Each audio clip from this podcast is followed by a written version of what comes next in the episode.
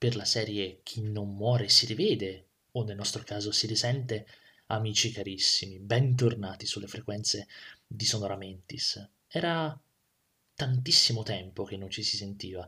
In effetti vi chiedo scusa, sono stato travolto da impegni e la vita mi ha fagocitato fra le milioni di possibilità che può offrire. Eppure siamo tornati, e siamo tornati con qualcosa di succulento, un terzetto di puntate riguardanti un argomento che mi sta molto a cuore, così a cuore che ho deciso di porlo come colonna portante della mia tesi con cui mi sono laureato eh, più o meno un mesetto fa.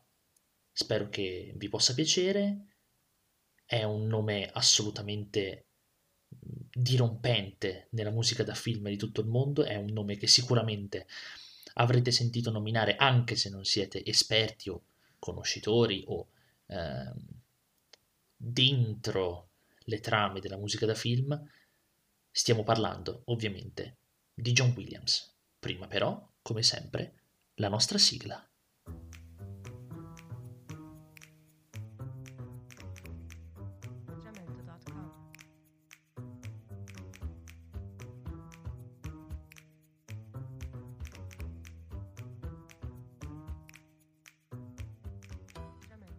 Sonoramentis, Official Soundtrack, il podcast di Tommasonista sulle colonne sonore e sulla storia della musica da film. Un viaggio alla scoperta dell'accompagnamento sonoro, per chi vuole scoprire le note nascoste dietro le immagini. Per un cinema tutto da ascoltare. Ciak, motore, azione.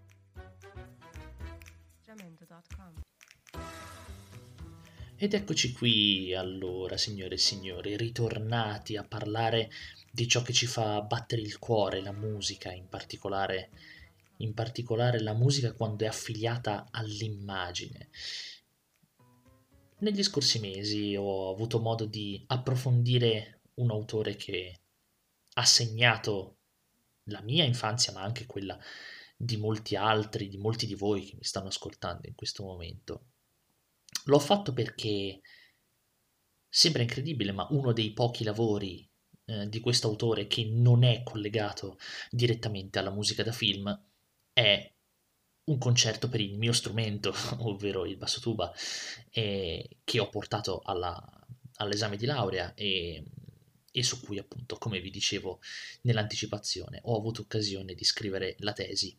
E ho pensato che, visto che i due argomenti, quello della tesi e quello che trattiamo su queste frequenze, eh, si toccavano in maniera piuttosto decisa, ho pensato potrebbe essere una buona occasione per, eh, per dare in pasto a, ai compagni che mi seguono su queste frequenze alcuni degli spunti che mi ha offerto questo, questo lavoro. Ed eccoci qua, quindi vado subito a presentarvi quello che faremo in questa e nelle successive due puntate di Sonoramentis Host. Andremo a parlare di uno dei compositori più famosi al giorno d'oggi di eh, colonne sonore e di musica da film, eh, che è, come vi dicevo, John Williams. E sarà un viaggio molto molto interessante. Lo divideremo in tre perché racchiudere tutto in un'unica puntata sarebbe estremamente lungo, estremamente,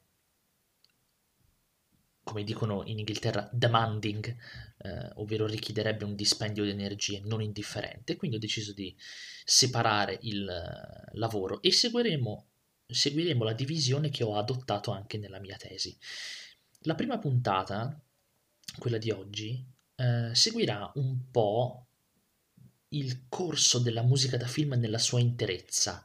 Andremo a fare un brevissimo excursus eh, sull'intera de- storia della musica da film, ma in particolare sul periodo in cui si inserisce John Williams, ovvero il, il cosiddetto eh, rinascimento hollywoodiano, oppure il periodo d'oro hollywoodiano.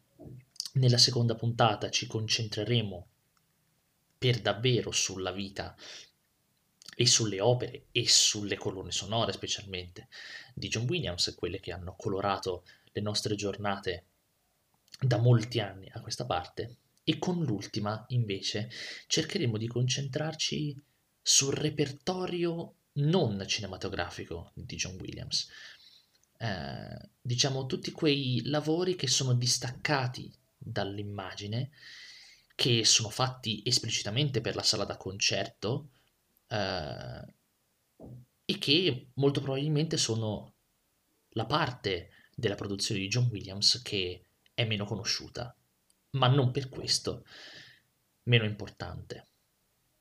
Dunque, cominciamo con spiegare il perché ho voluto concentrare le mie attenzioni per la tesi su questo argomento. Chi mi conosce lo sa, sono una persona che punta molto quando deve fare un lavoro di questo tipo, un lavoro molto dispendioso e anche lungo dal punto di vista della preparazione. Sono una persona che punta sempre a scegliere qualcosa che faccia parte di me, che, sen- che, che, che sia, diciamo, parte della mia esperienza, di modo da trovare anche un gusto personale in quello che sto facendo. È una cosa che cerco sempre di, di fare, una, un aspetto su cui cerco sempre di mettere l'attenzione. E, ed è per questo quindi che quando ho scoperto che John Williams aveva scritto un, un concerto appunto per il mio strumento, ho detto: qui ci sarebbero gli estremi per una tesi molto personale, e effettivamente era quello che, che cercavo, e, e dunque ho deciso di mettermi alla prova, perché il concerto di John Williams, eh, il concerto per basso tuba di John Williams, è un pezzo estremamente difficile, estremamente complesso, che mi ha portato via moltissimo tempo per prepararlo, eppure la soddisfazione finale è stata molto molto grande, e, e sarà un percorso che mi porterò dentro per, per tutta la vita. La mia tesi si apre con una piccola, una piccola analisi degli antesignani della musica da film. Certo, possiamo individuare un chiaro punto d'inizio, un chiaro genitore, un chiaro momento in cui ha avuto i suoi natali la musica collegata alla filmografia, ma è importante anche conoscere da dove viene questo tipo di sensibilità.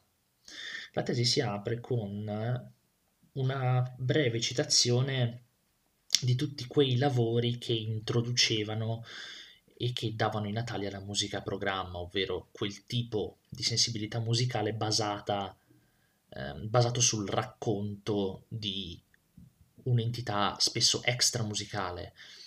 Eh, i due nomi che faccio all'interno della mia tesi sono due nomi di colossi della musica classica, ovvero Antonio Vivaldi e Franz Joseph Haydn. Questi due compositori non avevano in mente di fatto di generare una nuova sensibilità musicale, un qualcosa di nuovo, ma inconsciamente portarono avanti eh, l'evoluzione del discorso su uno standard, un modulo che era stato codificato negli anni a loro precedenti. Vivaldi, con i suoi concerti ribattezzati poi Le Quattro Stagioni, eh, ed innumerevoli altri concerti a cui aveva affiancato titoli eh, che rimandavano ad elementi naturali, di fatto appunto aveva dato i natali alla musica a programma, mentre Haydn dall'altra parte eh, non sperimentò in maniera decisa sul, sulla struttura del, di quello che poi diventerà il poema sinfonico. Come sappiamo, eh, Haydn fu eh, il più grande codificatore in senso pratico della struttura eh, della, della forma sonata e della forma sinfonica. Eh, eppure, se andiamo ad analizzare le sue partiture, diciamo dall'esterno, semplicemente considerandone il nome, vediamo che esattamente come Vivaldi traeva ispirazione da elementi che eh, non fanno parte della sfera musicale. Infatti alcune sue sinfonie presentano titoli appunto pittoreschi come la Sinfonia cinquantanove, che viene denominata Il Fuoco, la Sinfonia settantatré, che viene, eh, che viene nominata La Caccia, oppure la novantaquattro, eh, che viene chiamata appunto la, la Sorpresa. Subito dopo poi si passa all'analisi dell'epoca romantica, un'epoca che poneva l'emozione e la lotta, lo scontro interno ed esterno del compositore eh, con il mondo, con tutto quello che lo, che lo, che lo circondava, come elemento portante della sua sensibilità. Dava grandissimo risalto alla sperimentazione, si cercava di ampliare le capacità timbriche e le capacità emozionali delle composizioni. Due compositori su tutti aumentarono e definirono le capacità di una particolare sfera compositiva, ovvero quella del primo movimento della forma sonata, che per loro sarebbe diventato una nuova composizione di ampio respiro, ma in forma unica, come un'unica grande arcata, e che appunto raccontava dettagliatamente, ma attraverso le note, qualche cosa di provenienza extra musicale, ovvero il poema sinfonico. Questi due compositori furono eh, Franz Liszt, il famosissimo... Eh, famosissimo compositore ungherese, e il maestro tedesco Richard Strauss. Il primo appunto già aveva provato attraverso un'altra forma, ovvero l'ouverture, a ridefinire i canoni eh, delle, della composizione breve. Eh, a metà Ottocento gran parte dell'ambiente compositivo era convinto che l'epoca classica avesse raggiunto l'apice massimo delle possibilità espressive del, della musica sinfonica. Tanto è vero, appunto, che Beethoven con la nona sinfonia aveva addirittura inserito il coro in una sinfonia, eh, fatto che, se analizzato dal punto di vista linguistico, è quantomeno un controsenso. Liszt però voleva fare di più, ribaltò le aspettative e, eh, come abbiamo detto, lavorò in proprio allo sviluppo dell'autonomia del primo movimento della sinfonia, appunto il primo movimento in forma sonata. Eh, riuscì ad andare oltre la visione già esistente dell'ouverture, la rese un unico grande elemento espressivo, eh, non per forza legato alla, alla struttura della forma sonata come invece era la sinfonia, dando vita a dei capolavori assoluti come le Prelude o Mazeppa, che vi consiglio di, vi consiglio di recuperare, perché eh, veramente in grado di esaltare le vostre giornate. Richard Strauss successivamente non fece altro che portare all'ennesima potenza quello che Liszt aveva cominciato. Quando si parla dal punto di vista storico di Richard Strauss vengono subito in mente due... Eh, due elementi per cui passò alla storia, ovvero la direzione d'orchestra, fu un grandissimo direttore, e, e in particolare il poema sinfonico, che fu il, diciamo, lo strumento compositivo per eccellenza del maestro tedesco. Eh, riuscì a far breccia nel pubblico non con i suoi primi lavori, quanto con uno in particolare successivo, ovvero, ovvero Morte e Trasfigurazione, e, e di fatto si insediò come il, uno dei più diretti eredi del linguaggio di Wagner. Se lo analizziamo oggi, è piuttosto evidente quanto il linguaggio di Strauss sia effettivamente la forma eh, musicale più vicina a quella che possiamo trovare nelle più grandi colonne sonore di oggi. L'unica differenza appunto è che Strauss non aveva eh, l'immagine a schermo. Considerato questo, però, tutto ciò risulta ancora più interessante, perché effettivamente ascoltando la musica di Strauss ci si rende conto di quanto egli fosse capace di generare potentissime suggestioni visive anche senza di fatto averle davanti, e questo, eh, questo va assolutamente rimarcato quando si ricorda il lavoro di Richard Strauss. Un esempio perfetto di quanto vi ho appena detto, appunto, è il fatto che in uno dei più grandi capolavori del cinema del Novecento, ovvero eh, duemilauno Odissea dello spazio di, di Stanley Kubrick, il regista americano appunto inserisce il, il prologo di una delle composizioni più famose di Richard Strauss, ovvero eh, Così parlo Zarathustra, per delineare meglio quello che sta succedendo a schermo, ovvero questa questa incredibile danza fra, fra i pianeti eh, che introduce a tutto quello che succede eh, nel successivo paio d'ore, che di certo non è poco. Terminata questa prima sezione mh, introduttiva, si passa a... al secondo capitolo, che ho voluto intitolare Pionieri e Scienziati, eh, e che introduce le prime figure veramente importanti per lo sviluppo del film come strumento anche artistico. Molti pensano che l'assenza di materiale audio nei primi film di importanza storica giustifichi la tesi secondo cui ci sarebbero voluti anni prima che si attuasse una connessione con l'immagine, ma tutto ciò non corrisponde alla realtà. Um, già dai primi albori della, della filmografia si verificarono tantissimi tentativi di correlarla a un elemento uditivo, e...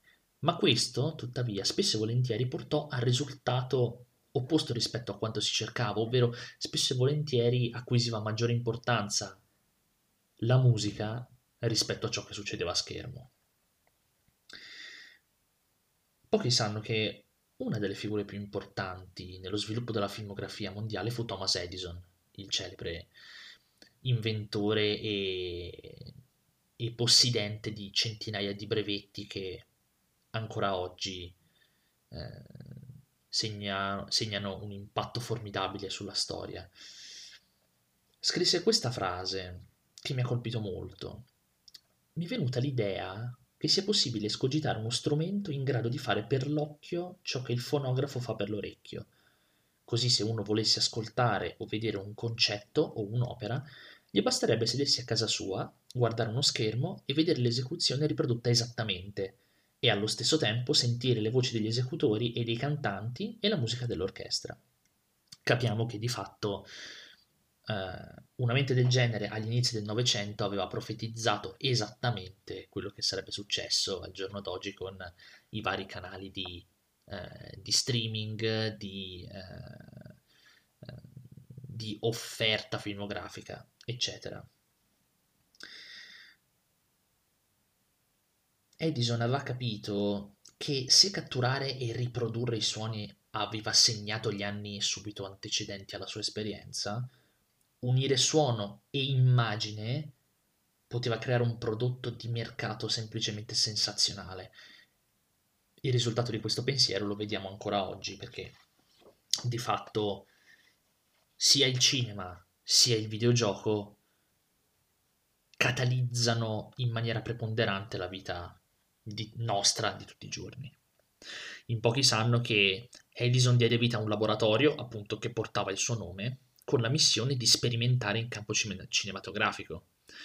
Per anni i suoi dipendenti concentrarono le loro ricerche tentando l'unione fra audio e video, e, e addirittura per primo eh, per, la, per la prima volta in un filmato sperimentale eh, nel milleottocentonovantaquattro William Kennedy Dickson, il regista appunto incaricato da Edison, suonò con il violino in un fonografo la musica dell'operetta Les Cloches de Corneville di Robert Planquette e riprese due dipendenti maschi che danzavano su quello sfondo. Ciò, questo che vi ho appena raccontato, rappresenta l'unico esemplare sopravvissuto di materiale audiovisivo prodotto dalla Edison.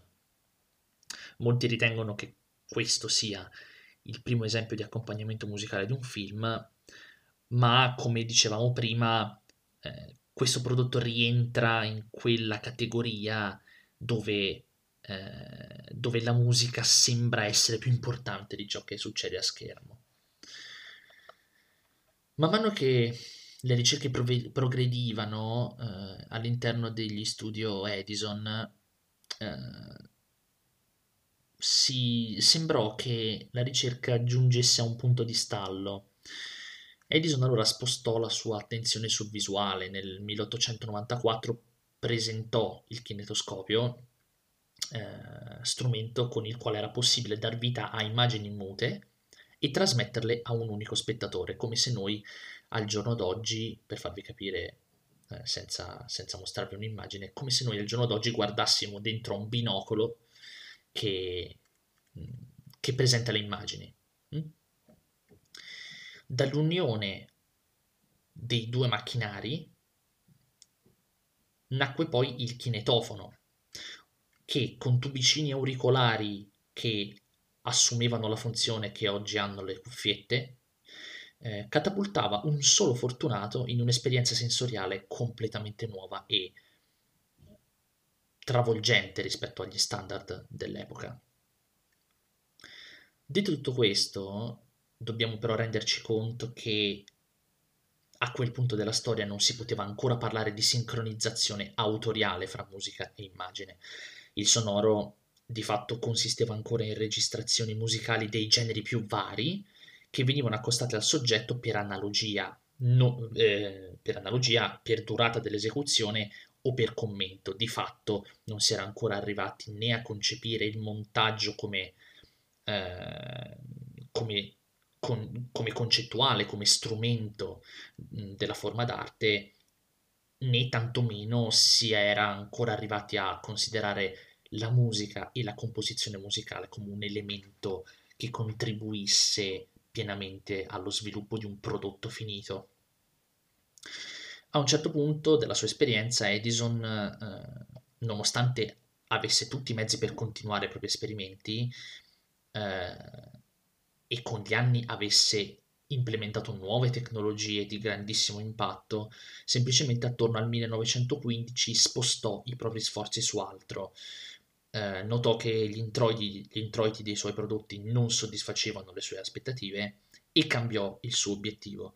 Di fatto non vide mai realizzato ciò che aveva profetizzato, ma avviò un'industria che al giorno d'oggi fattura circa centocinquanta miliardi di dollari l'anno. Quindi la prossima volta che vedrete un film saprete di quanto Thomas Edison abbia aumentato le possibilità e la capacità dello strumento del film. Subito dopo si passa al capitolo che analizza la diffusione, la ricezione e lo sviluppo della tecnica compositiva. Tecnica compositiva, appunto, sempre, ricordiamolo, affiliata allo strumento filmografico. Si cambia lato della carta geografica, si passa dall'altra parte dell'oceano per analizzare la sensibilità completamente diversa che si aveva in Europa riguardo al film. Le prime pellicole apparvero in Francia e Germania a partire dal milleottocentonovantadue e venivano proiettate in ampi spazi chiamati cinema, in cui molte più persone potevano assistervi. Non si puntava inizialmente a sovrapporre uno sfondo sonoro a un soggetto visivo, ma la musica era eseguita dal vivo da musicisti professionisti. A Parigi, Émile Reynaud proiettò Le Pantomime Lumineuse, il primo esempio di proiezione animata, ovvero di immagini in movimento della storia, con colonna sonora dal vivo di Gaston Paulin. Nel milleottocentonovantacinque poi, cataclisma storico, si ebbe il clamoroso irrompere sulle scene dei fratelli Lumière e del cinematografo, le cui proiezioni sin dalle, dalle primissime eh, furono accompagnate dal pianista Émile Maraval. Il rapporto tra cinema e musica in Europa diveniva ogni giorno sempre più indissolubile e il medium cominciò a diffondersi anche all'esterno, anche eh, verso Oriente e verso Occidente, appunto, eh, fino al Brasile, alla Nuova Zelanda, al Giappone. Ed è interessantissimo notare che a seconda del tipo di esperienza che si voleva proporre, le varie sale avvicendavano esecuzioni fonografiche e orchestrali in tempo reale. A volte si utilizzavano le prime come sorta di strumento a acchiappa pubblico, quello che noi al giorno d'oggi chiamiamo pubblicità, mentre le esecuzioni orchestrali vere e proprie in, tem- in tempo reale, dal vivo, come vero e proprio apparato sonoro mentre il film procedeva. La musica riusciva sempre, in un modo o nell'altro, a ritagliarsi uno spazio nelle proiezioni. Se non immediatamente, da quando il film giungeva in un dato paese, a distanza di massimo un anno dall'arrivo nella maggior parte dei luoghi del mondo. A seconda dei paesi, poi, l'accompagnamento musicale variava di natura e veniva recepito in maniera diversa. Era perciò consueto trovare lo stesso film eseguito con due accompagnamenti differenti in due diverse nazioni. Questo è un elemento che io personalmente ho trovato interessantissimo. In Europa e negli Stati Uniti si trovavano sia popular music che brani da concerto. In Russia e in altri paesi dell'est si propendeva per musiche tradizionali e native, e non sorprende vedere quanto in questi luoghi l'esecuzione dal vivo si fosse affermata. In più è affascinante studiare la miscellanea di strumenti attuali e storici di derivazione occidentali e locali, di cui disponevano le, le compagini che eseguivano la musica dal vivo. Ad esempio, abbiamo testimonianze in Giappone di suonatori di shamisen, ovvero una sorta di banjo, e di tamburi tradizionali, di violini, di trombe, ehm, che suonavano appunto su filmati provenienti dal centro Europa, o addirittura in Giappone, questo fatto molto molto interessante, della nascita dei cosiddetti benshi, ovvero commentatori che spiegavano le scene al pubblico e ai quali l'accompagnamento doveva adeguarsi, quindi qui è interessante vedere eh, la diversa sensibilità orientale rispetto al film, ovvero il commento musicale si doveva adeguare non soltanto al film, ma anche a uno specifico addetto che aggiungeva commento e spiegazioni al film mentre, mentre scorreva. All'inizio del Novecento poi si puntò ad ampliare l'industria a livello globale, i prodotti audiovisivi divennero più lunghi, più articolati, tecnicamente più complessi e bisognavano di una tecnica specifica che li supportasse. Crebbe l'indotto, di cui faceva parte naturalmente anche la musica. La richiesta si fece più esigente poiché spesso la colonna sonora non veniva unicamente utilizzata nell'assemblaggio finale, ma veniva utilizzata anche come mezzo pubblicitario per riempire le sale, come abbiamo detto prima. Eh, le sale con gli anni erano andate aumentando di numero e di capienza, quindi si doveva puntare anche a attirare un diverso pubblico in quanto a, a numero, in quanto a, a, a grandezza. La musica da film ottenne un, pli, un primo esplicito riconoscimento e nacquero le prime istituzioni per lo studio e l'insegnamento della materia. Nel millenovecentosette la Gaumont Film Company in Francia si impegnò nella distribuzione di una guida musicale settimanale e allo stesso modo fece, tocchi si rivede, la Edison negli Stati Uniti, con la Incidental Music for Edison Pictures, che per la cronaca potete trovare anche online senza nemmeno cercare troppo. Nel continente nuovo poi ebbe inizio la creazione dei cosiddetti fogli musicali e delle raccolte antologiche, a cui poi i produttori potevano fare affidamento a seconda delle necessità. Al loro interno venivano inserite banche dati di brani originali e non, cui venivano affiancate durate e caratteristiche specifiche. In questo modo si permetteva la creazione di uno sfondo acustico appropriato di volta in volta. Le antologie fornivano addirittura dei consigli molto specifici, ipotizzando varie situazioni autoriali a schermo e guidando passo passo i registi. Eh, essi catalogavano in modo approfondito le varie situazioni narrative che gli accompagnatori avrebbero potuto trovarsi ad affrontare e suggerivano la musica appropriata per ciascuno. Questo fatto è molto interessante e porta direttamente con sé una riflessione.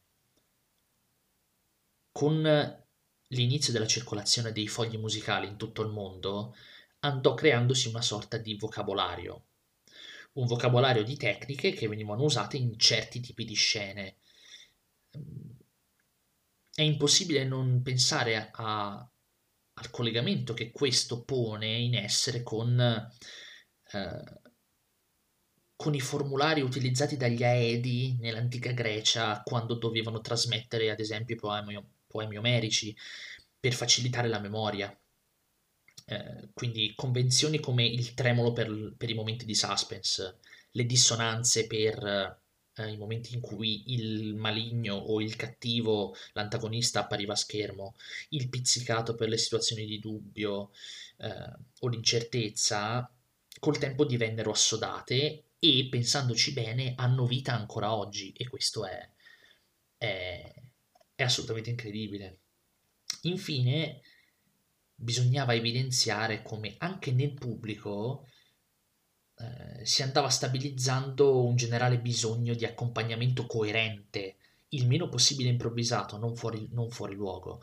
Il pubblico in certe situazioni si aspettava un certo tipo di accompagnamento sonoro. Uh, la musica non doveva per forza essere originale nel senso di composta ad hoc, ma che fosse pensata e sensata stava piano piano divenendo un requisito, un qualcosa a cui il pubblico faceva molta attenzione. Eh, in alcuni teatri americani col tempo l'orchestra venne sostituita da organi eh, che oltre alle note potevano riprodurre effetti diversi, porte che sbattevano, sirene dei vigili, fischi del vento. Al giorno d'oggi organi simili si possono, si possono ritrovare ad esempio in alcuni stadi eh, sportivi. Eh, mi viene in mente ad esempio eh, il baseball, dove è facilissimo trovare dei jingle o dei, eh, dei suoni caratterizzanti. E quindi si cominciava ad andare in sala proiezioni anche per ascoltare l'accompagnamento sonoro correlato al film. Sempre a inizio secolo, le Film d'Art, casa di produzione francese, diede il via a un fenomeno che oggi ci pare assolutamente normale, convenzionale, ma allora rappresentava una, sforte, una, una svolta epocale, ovvero la commissione specifica. Non si cercava quindi più solo di confezionare un filmato di qualità, ma si voleva affiancare un brano molto innovativo e soprattutto composto da un grosso nome della composizione, eh, brano costruito a posteriori a video già terminato. È in questo periodo che giganti della composizione si cimentano e com- cominciarono a cimentarsi con il nuovo stile. Abbiamo ad esempio Camille Saint-Saëns che nel millenovecentosette eh, musica L'assassinat de Duc de Guise. Abbiamo Pietro Mascagni nel millenovecentoquindici che musica La rapsodia satanica di Oxilia, e Erik Satie che nel millenovecentoventiquattro musica Entract. Negli anni venti, quindi, grazie all'avvento di questi grandissimi nomi della composizione all'interno della musica da film, si toccò il massimo assoluto, il vertice totale dell'esperienza del film muto. L'elemento cinematografico stava assumendo posi- pro- proporzioni sempre più ampie e cominciava a far capolino, piano piano ma sempre più evidente, l'impronta dell'esperienza di Richard Wagner, poiché il prodotto cinematografico stava sempre più prendendo eh, la forma di un'opera d'arte totale, formata dalla fusione di diverse discipline artistiche. In più, non soltanto la concezione wagneriana di opera d'arte, ma la concezione wagneriana dal punto di vista musicale, ovvero di un'unità totale basata sui leitmotiv, ovvero unità melodiche pensate per definire uno specifico personaggio o una specifica situazione, avrebbe segnato l'espressione sonora di questo periodo e di fatto anche del nostro, considerato che, come vedremo poi, anche John Williams e molti altri compositori dei giorni nostri ancora si basano prettamente su questa sensibilità. Tra la fine degli anni venti e l'inizio degli anni trenta la tecnologia cinematografica compì passi da gigante in brevissimo tempo, divennero possibili la sincronizzazione tra audio e video, un aumento notevole della proiezione sonora e l'inserimento della voce umana nelle pellicole. E i film musicali divennero la vetrina principale per l'industria cinematografica, ottennero un successo strepitoso in tutto il mondo, spesso portando i registi a inserire brani in prodotti originariamente non pensati per contenerli. Tuttavia, con il tempo, Wagner non rappresentò sempre l'unico esempio da seguire. Cominciarono a prendere vita grosse sperimentazioni. Proprio Erik Satie, eh, compositore che abbiamo citato in precedenza, diede vita infatti a una partitura che abbandonava la completa fedeltà all'immagine e il riferimento a un preciso a, a, a una precisa armonia tonale, e puntava a dare l'impressione di interpretare un ruolo completamente a sé stante, completamente indipendente.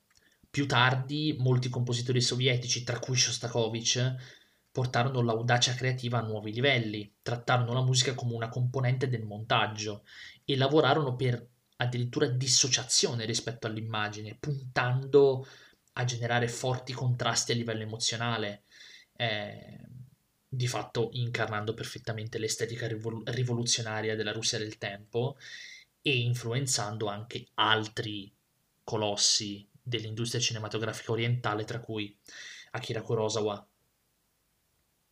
In vari paesi si sfruttavano poi canzoni popolari per contestualizzare i film dal punto di vista geografico e conferire loro un elemento nazionalistico.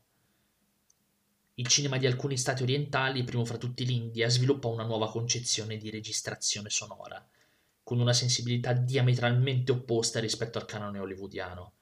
Le canzoni venivano registrate in precedenza e riprodotte mentre gli artisti si esibivano in playback in sala. Mentre negli Stati Uniti si faceva di tutto per mantenere vivo l'effetto di verosomiglianza e nascondere i limiti tecnici, in India, viceversa, questi ultimi venivano marcati volutamente e prepotentemente, resi quasi caricaturali. E si puntava a decretare il ruolo predominante della musica rispetto all'azione. Quindi, in generale, la colonna sonora si stava sviluppando sempre di più come uno strumento rispettoso di ciò che succedeva a schermo. Eh, voleva essere sì un, un elemento importantissimo nella funzione finale dell'opera, ma puntava a non superare mai l'immagine in quanto a importanza, ma non mancavano le, le sperimentazioni. Nel millenovecentotrenta, convenzionalmente, al giorno d'oggi, viene fatto partire il periodo che viene definito come classicismo hollywoodiano. Come in altri ambiti della cultura americana, la filmografia tentò di porre delle solite basi per un linguaggio epico che ricoprisse il ruolo di nuovo paradigma. Sulla costa ovest degli Stati Uniti si cominciò a puntare su pellicole narrative con sottofondo sonoro di stampo romantico che colorisse le vicende. I primi studi fatti a riguardo dimostrarono che la modalità di comporre basata su appunto i leitmotiv, sui temi caratterizzanti e con un forte valore melodico catalizzava meglio l'attenzione del pubblico e permetteva di pagare dividendi, molti più a- dividendi molto più alti. Si decise quindi di investire in quella direzione. Eh, questo tipo di industria infatti non presupponeva che lo spettatore fosse musicalmente acculturato. Non tutti per forza potevano capire quello che succedeva, ma se ben intrattenuti tutti di certo potevano pagare, ed era questo quello che l'industria cinematografica voleva. La smania di grandezza che possiamo osservare oggi, ad esempio, in tutto ciò che riguarda l'immaginario statunitense, ebbe origine proprio in questo periodo. I nomi che incarnavano, che incarnarono perfettamente questo tentativo furono tre: Max Steiner, Erich Gornold e Alfred Newman. Puntarono su uno spiegamento di forze dell'orchestra sinfonica senza precedenti, allargando gli organici a dismisura e dando vita a capolavori senza tempo ancora al giorno d'oggi, come, come King Kong e la leggenda di Robin Hood. Verso la metà del secolo, poi, nelle partiture da film cominciarono a far capolino elementi di jazz, Eh, pensiamo ad esempio a Aaron, a, ad Aaron Copland, a Virgil Thompson. Essi accrebbero enormemente la popolarità della musica hollywoodiana e al contempo aggiunsero nuove sfumature a una tavolozza già di per sé parecchio variegata.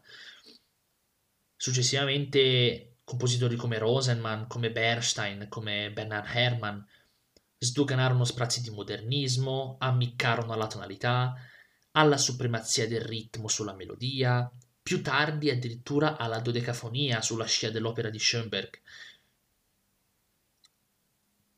Titoli esemplificativi di questa visione, ad esempio, sono Psycho di Hitchcock, con la sua estrema sperimentazione sul timbro dell'orchestra d'archi, e in più anche La donna che visse due, go- la donna che visse due volte, titolo originale Vertigo, sempre di Hitchcock. Si cominciarono anche a inserire solisti di spicco e piccole formazioni rinomate, prevedendo brani per organico specifico, cioè scritte apposta e volutamente appunto per un solista o per un organico diverso dall'orchestra sinfonica. Venne coinvolto ad esempio Duke Ellington per Anatomia di un, di un omicidio, Herbie Hancock per Il giustiziere della notte, eh, Miles Davis, che oltre a essere presente in diverse colonne sonore ne realizzò diverse in proprio. Lo stesso John Williams avrebbe fatto uso di diversi brani jazz, uno dei quali non possiamo non citarlo e, aggiungo io, non possiamo non conoscerlo, che è, che è Cantina Band, presente nel quarto episodio di Star Wars. A partire dagli anni sessanta poi fece capolino anche il minimalismo, con la sua volontà di non suscitare emozioni espressamente attraverso la musica, ma di aderire completamente alla struttura del film, lasciando l'apporto emozionale esclusivamente a chi guardava. Eh, esponente principale di questa, di questa sensibilità fu l'inglese Philip Glass, attivo dagli anni settanta in poi. Quindi per tutto questo periodo la musica da film mantenne sempre una doppia anima, e ciò si protrasse anche per la seconda metà del ventesimo secolo e all'inizio del ventunesimo. Restava un gusto generale romantico, con melodia molto coinvolgente, con orchestrazione ampia, e su questo filone si, inge- si inserì successivamente John Williams. D'altra parte però nel cinema autoriale si, si cercava sempre qualcosa di nuovo, Eh, che andasse volutamente a cozzare contro il filone conservatore. In Francia molti compositori lavoravano sull'uso parsimonioso dell'accompagnamento sonoro o sull'induzione dello straniamento nello spettatore. Eh, Morricone, compianto maestro italiano, per molti suoi lavori per Sergio Leone utilizzò musica concreta e strumentazioni molto bizzarre. Pensiamo ad esempio al tema del buono, al brutto e al cattivo, dove si possono trovare chitarre elettriche, scacciapensieri, armonica a bocca, versi con la voce umana, ocarina, colpi di fucile e quant'altro. Il nuovo cinema tedesco predilesse invece la tecnica del pastiche, ovvero citazioni di brani di autori diversi a livello molto complessi. Si parla di una varietà che abbracciava temporalmente il periodo dalla cantate di Bach, quindi parliamo della metà del diciottesimo secolo, a brani dei Beatles, per creare sbalzi percettivi spesso assolutamente sconcertanti. Uh, Toru Takemitsu in Giappone, molto più tardi, millenovecentosessantaquattro, distorse elettronicamente la registrazione delle sue musiche uh, per creare effetti mai sentiti prima. Questo ramo avanguardistico, proprio per la sua carica altamente innovativa, spesso fu osteggiato dai regimi totalitari in diverse nazioni. A molti compositori veniva proibito di usare i propri lavori sinfonici come mezzi di sperimentazione e capitava spesso e volentieri che essi cercassero rifugio nel cinema. Questo naturalmente prima che venisse compreso appieno il potere comunicativo dei film. Eh, Volendo citare alcuni stati che tentarono di limitare la creatività dei compositori, si possono appunto nominare l'Unione Sovietica, l'Iran, l'Iraq, anche la stessa Cina. Fortunatamente nel corso degli anni le censure si attenuarono eh, lasciando che i creatori avessero spazio libero eh, per, per sperimentare e per eh, cambiare anche la sensibilità generale. Negli Stati Uniti poi col tempo sbarcarono nuovi linguaggi musicali, il rock, il rhythm and blues, il rap di stampo dichiaratamente popolare. La canzone divenne la nuova unità compositiva alla base della composizione per film, dando vita a quello che in gergo tecnico viene definito colonna sonora compilation. Eh, se ad esempio al giorno d'oggi su YouTube cerchiamo una colonna sonora, è molto facile che essa ci venga presentata appunto in forma di compilation, specie se, se, se facciamo riferimento a quelle non originali. Tutto questo aveva alla base una ragione molto precisa, ovvero la televisione stava soppiantando completamente il cinema e l'industria si vedeva costretta a concentrare i propri investimenti su un tipo di contenuti più remunerativi. Dunque, dopo tutto questo discorso, arriviamo a riflettere sul giorno d'oggi e... E si può dire che la musica da film oggi rispecchia perfettamente il mondo in cui viviamo. È divenuta un prodotto globale in cui tradizioni locali e nuova sensibilità si integrano eh, a formule divenute ormai cultura generale. Eh, è molto divertente citare il processo di creazione con cui il cinese Tan Dan ha dato vita alla colonna sonora della Tigre e del Dragone, Oscar nel duemilauno. E li ha registrato a New York i soli, che poi sono stati integrati con la base registrata a Shanghai, in Cina, dove il compositore aveva diretto un'orchestra di tipo occidentale con strumenti cinesi tradizionali e un insieme di percussioni di stile asiatico. Quindi questo per far capire come, alla fine, come tanti altri fattori delle nostre vite, la musica non sia altro che un grosso, immenso puzzle fatto di pezzi provenienti dai più svariati, dalle più svariate zone del mondo. Alberto Iglesias, autore del Cacciatore di Aquiloni, a cui piace sperimentare con le tecniche del Novecento, ha detto: per fare musica bisogna fare affidamento su quella comprensione globale, ma si può anche cambiare, invertire, modificare. Molti hanno già cominciato a seguire il suo consiglio. Bisogna avere coscienza che esistono diverse sensibilità nel fare arte, nel fare qualunque tipo di arte, anche e forse soprattutto musica da film. Io spero che questa prima disamina eh, della mia tesi, questa prima parte di tre, non sia stata noiosa, che vi abbia offerto degli spunti interessanti. Naturalmente non si sta parlando di, eh, di una ricerca approfondita come può essere eh, un lavoro pluriaccademico, ma è senz'altro un ottimo punto di partenza per provare a capire come si è sviluppato a grandi linee un mondo che a volte semplicemente sfioriamo con un dito, ma che sarebbe tanto affascinante da, da analizzare e da scoprire un pochino più a fondo. Io spero di ritrovarvi su queste frequenze con la seconda e con la terza eh, delle nostre puntate. Parleremo, come vi ho già detto, appunto della vita e di tutto ciò che riguarda l'esperienza, l'esperienza di John Williams, e poi anche del suo catalogo extra filmografico.